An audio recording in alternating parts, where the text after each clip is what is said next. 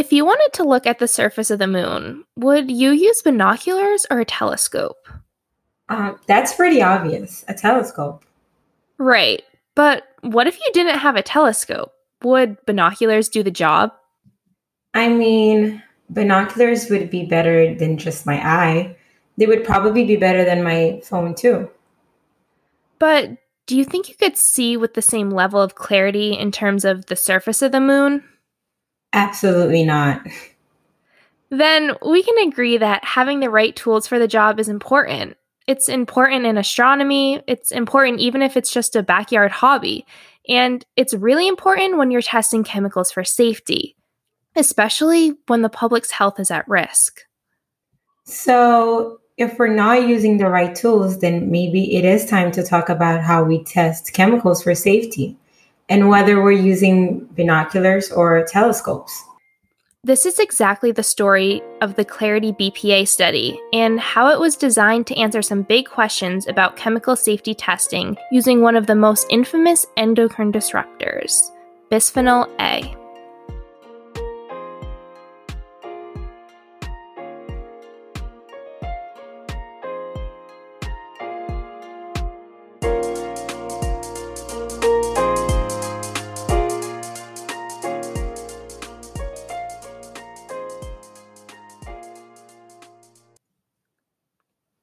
I'm Jillian.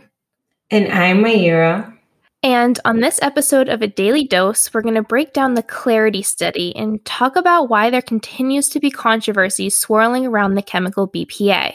We spoke with Dr. Jerry Heindel, a program official who recently retired from the National Institutes of Environmental Health Sciences and is now with Commonweal, a science and advocacy organization. In his last years before retiring from the NIEHS, Dr. Heindel oversaw the Clarity Project, so he has firsthand insights into its strengths and also where it may have fallen short. We also talked with Dr. Pat Hunt, a professor from Washington State University who has studied BPA for years and has carefully examined the results from the Clarity study. What we learned about the methods that are used to evaluate chemicals was eye opening, to say the least.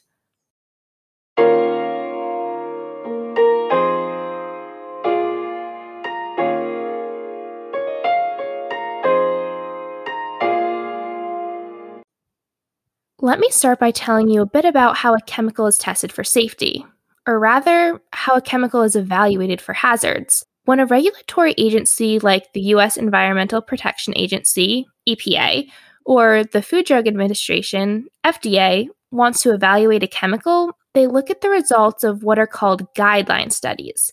Those studies are conducted according to test guidelines, which are well described methods for how the study should be done. Guideline studies are also normally conducted according to something called the GLP, or Good Laboratory Practices. Although GLP sounds very fancy, it's actually quite simple. Good laboratory practices means you have good note taking. Um, you have to be very careful. You have to know which animals are which and weigh them all the time and write down all the weights and be very careful so that somebody could go back and replicate your experiment from your very detailed, organized notes. So, I imagine the test guidelines provide information about what kinds of animals should be used and how the chemical should be administered to the animals. That's right. And it's even more detailed than that. The guidelines provide guidance for the doses that should be used, the number of doses, and the number of animals per group. They set rules for how long the animal should be exposed and when the animal should be euthanized. And perhaps most important of all, the guidelines tell researchers which organs should be collected and how those organs should be evaluated. It sounds more complicated now. Well, it is and it isn't. In the case of BPA, bisphenol A, there had been a few guideline studies that were conducted prior to the Clarity study. Only a few? I thought BPA was one of those very well studied chemicals. It is. There are literally hundreds of studies that have looked at the effects of BPA on rodents, but most of them were not guideline studies. What does it mean to not be a guideline study? Those hundreds of studies were just done nilly willy without following any rules? Absolutely not. Just because a study doesn't follow a guideline doesn't mean that it wasn't well designed or well controlled. Rather, those hundreds of studies that showed harm from BPA were actually performed in academic labs with the intention of evaluating very specific questions, and many of them were focused on disease relevant endpoints. Oh, of course. That's what I would expect. Studies should examine health outcomes in animals that are relevant to the kinds of diseases that we see in people. That's what you might think, and that's what makes sense to all of us. But it's not what happens in the guideline studies. What kinds of outcomes are evaluated in a guideline study then? They look at things like organ weights. Wait, so if they want to see if a chemical harms the kidneys, they weigh the kidneys in exposed mice or rats. So if they want to see if a chemical harms the heart, they weigh the heart they're, they're very difficult to have some modern endpoints. So most studies that are done under GLP have endpoints that they're measuring at the end to look for the problem with the chemical that haven't changed in 50 years or more. They're, they're very old fashioned and not very sensitive, and they're not really disease specific the way we think they should be. So actually, that leads us to you know why we wanted to do the clarity study. Right. So as Dr. Heindel points out, organ weight really doesn't have much to do with how a disease is diagnosed in a person.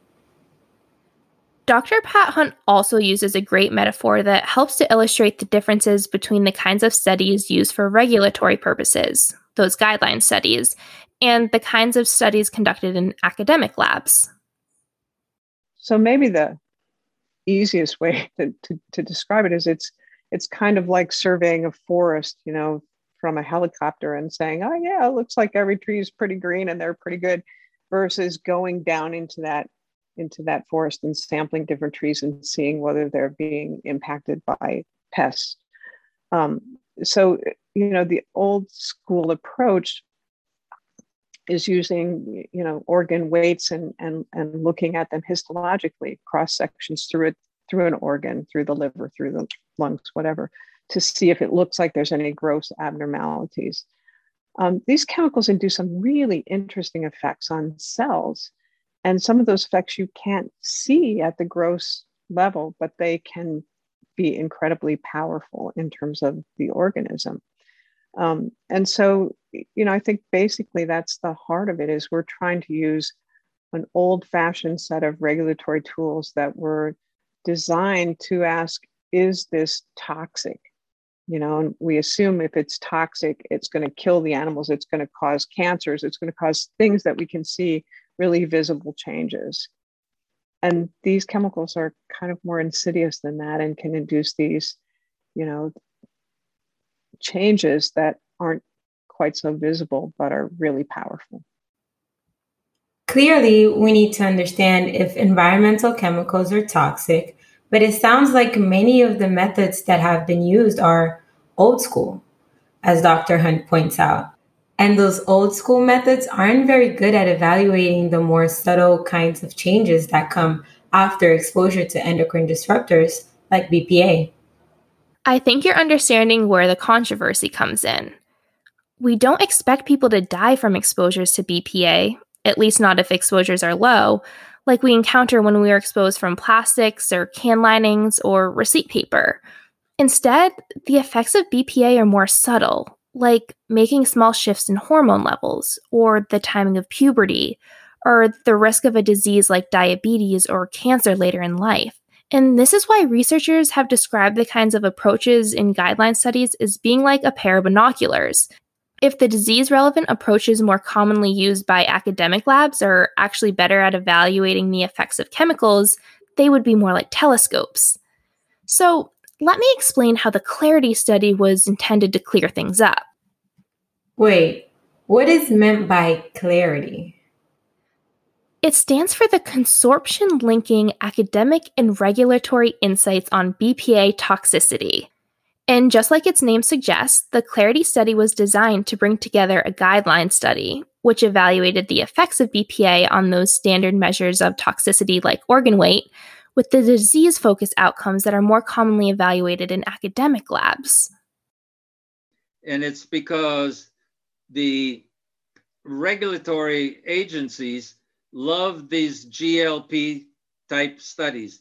They think they are the best studies and they rely on them because they have a lot of animals per group and they know that they're really well done from that standpoint. But when the regulatory agencies look at the studies done by academic scientists, they they don't like those studies. They don't pay much attention to them. They're smaller studies they are focused a lot of times on mechanisms and they're looking at disease endpoints and they're looking at very sensitive endpoints, epigenetic changes and different uh, changes in, in fat tissue and blood hormone levels and all kinds of things that they're, they don't do and they can't do in their normal guideline studies.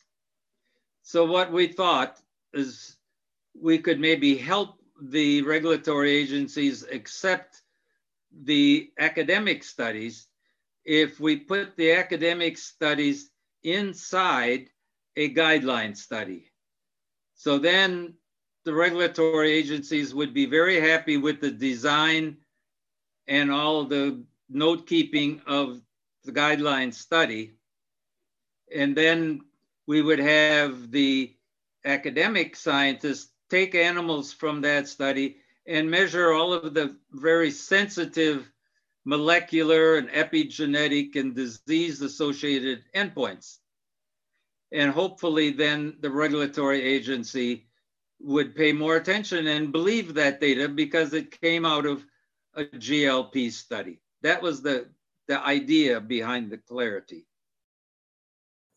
So, if I'm understanding correctly, the Clarity study took a guideline study which examines outcomes like organ weight and combined it with disease focused outcomes, like the kinds that academics had previously used and had shown effects of BPA.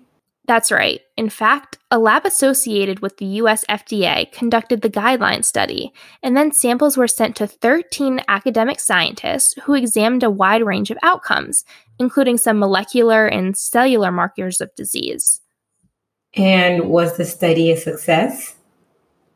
Well, that depends on who you ask. In fact, Dr. Heindel has a lot of positive things to say about the study. The Clarity study went off as planned, and all of the academic studies that, that, that were funded, they had already shown in their labs using their own animals and their models and all of that, that BPA would cause some specific endpoint or disease. And then we added that, those data, looking at that endpoint and those diseases in the clarity. And in many cases, the academic scientists indeed found those same endpoints and disease related endpoints in the clarity study. So from the endpoint, the standpoint of the academic scientists, they, they were quite happy. Not everything is exactly the same because the model was different, the doses were different, but enough of the studies found similar effects. And Dr. Hunt also had some compliments for the study, but her viewpoint is a bit more nuanced because she has also pointed out that the full potential of the Clarity study to try and bridge the gap between the guideline study outcomes and the effects observed by academics has not been fully realized. Yeah, I think a lot of a lot of interesting data came out of Clarity. Have we used all of it um, to its potential? No. Have we answered the basic question that Clarity was designed to address, which is why do we get one answer with these standard toxicology tests and another answer with academic studies of specific organ systems like like our studies. Um, and I think that's a that's an ongoing problem, but I think there's still more to come from the clarity study.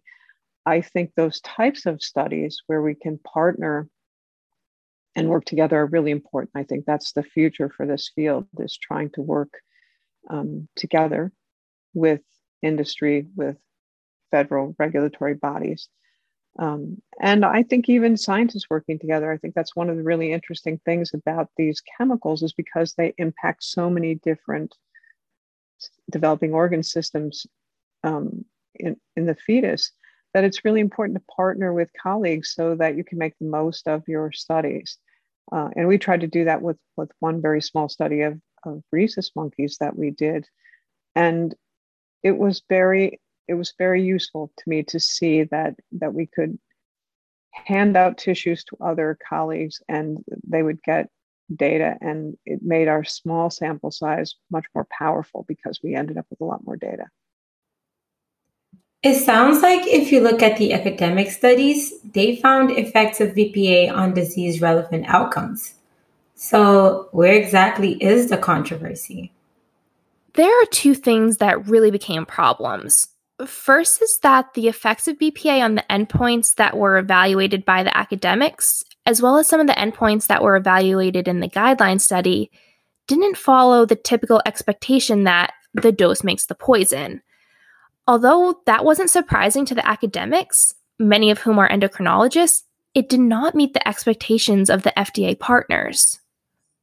Because these chemicals have hormone like actions, um, the dose response is not the same as it as it is if you're simply looking at a chemical that's toxic or going to cause cancer and if a little bit causes you know a few cancers more is going to cause even more and more is going to cause many many more um, these you know just like hormones can work at these chemicals can work at really really small doses um, and i think that makes the that's been a challenge for the regulatory agency because the assumption has been that we can look at a dose response.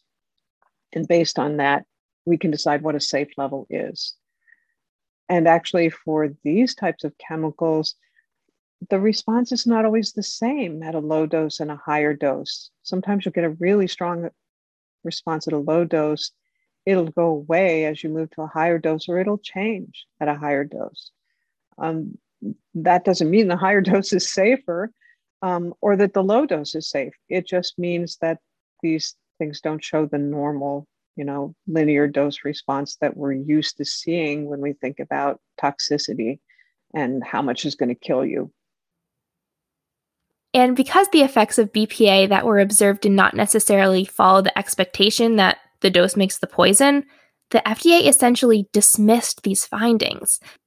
They concluded that even though BPA had statistically significant effects at lower doses, because the same or worse effects were not seen at higher doses, those results should be ignored.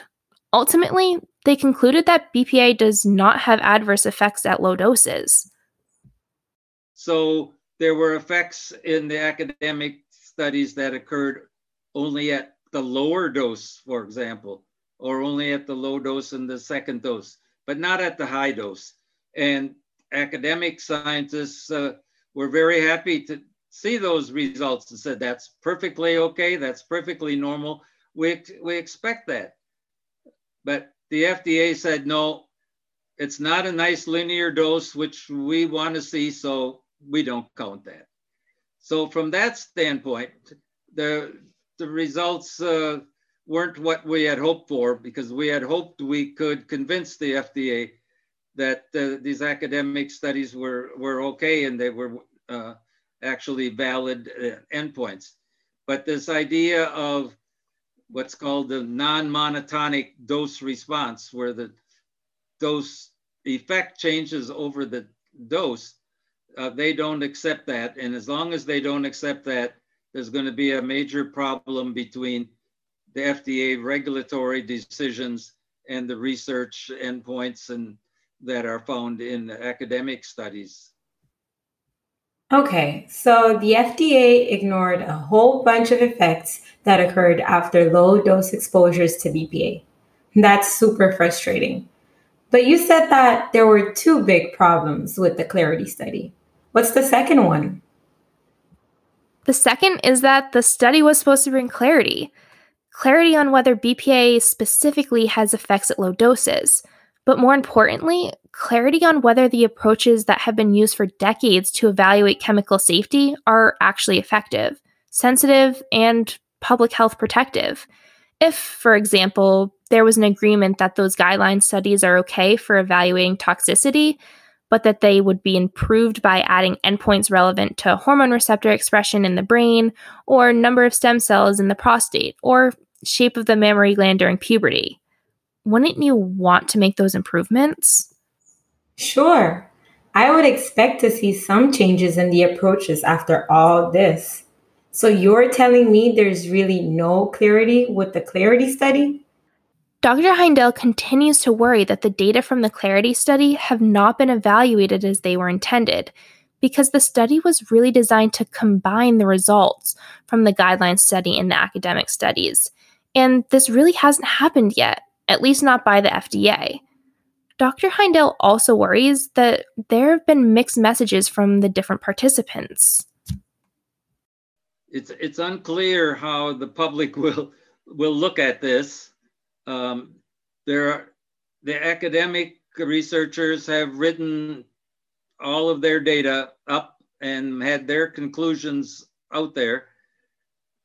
The FDA wrote their part and their conclusions, and they don't agree with those of the academic researchers. There was supposed to be a paper where all the data was put together and integrated. Uh, but because of this problem with the dose responses, looking for a linear dose response and not accepting one that's not linear, uh, the, the FDA was not willing to put all the data together and look at it together and, and, and agree that there was some uh, effects there that were non-monotonic. So from that standpoint, there's some confusion likely. On the other hand, I think it was a worthwhile project because it showed a lot of things. It showed some of the problems with guideline studies. It showed some problems with the, how the FDA thinks. It showed uh, how well the academic researchers could do research and how it it matched uh, in the Clarity design with what they found in their animal studies of their own, even though there were so many differences.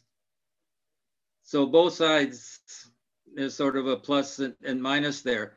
I think it's worthwhile to do a study like this again. But if we anyone wants to do it again, they shouldn't do it with the regulatory agency because they've sort of already made up their mind uh, how they're going to interpret the data. But you could do another guideline study with a private organization or something that uh, would be more willing to give and take when it came to interpreting the results. You know, John Mayer sings a song titled Clarity. It starts with these words I worry I weigh three times my body. I worry, I throw my fear around. But this morning, there's a calm I can't explain. That's so beautiful. Do you think there's hope for the clarity study? Is there hope that we will ever get clarity on BPA or on guideline studies? Well, I think we can turn to John Mayer's song for some of those answers. He also sings these words and I will wait to find if this will last forever. And I will pay no mind when it won't, and it won't, because it can't. It just can't. It's not supposed to. Wow, well said. I think we have to have hope that the current situation will change. We can't keep testing chemicals with these old fashioned methods. We have to embrace better technologies, and we have to do what we can to protect the public. The writing is on the wall for BPA. With hundreds of animal studies showing harmful effects of exposures, as well as more than 100 epidemiology studies revealing associations between exposures and human diseases or dysfunctions, this is a chemical whose time has come and gone. There's no need for any more clarity. It's crystal clear.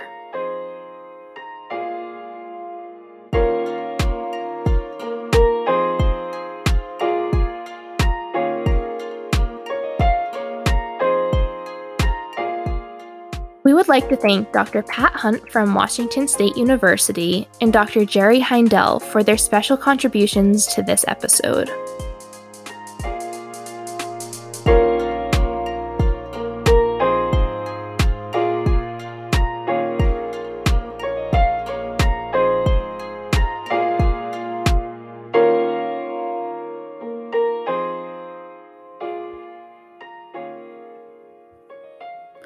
A Daily Dose is a production of the SCOPE Summer Research Program at the University of Massachusetts Amherst. SCOPE is funded by a grant from the National Institutes of Health, National Institute of Environmental Health Sciences. These episodes were written and produced by Jillian Hughes, Mayra Lima, Genesis Medina, Elise Pierce, Hannah Power, and Jody Zismore.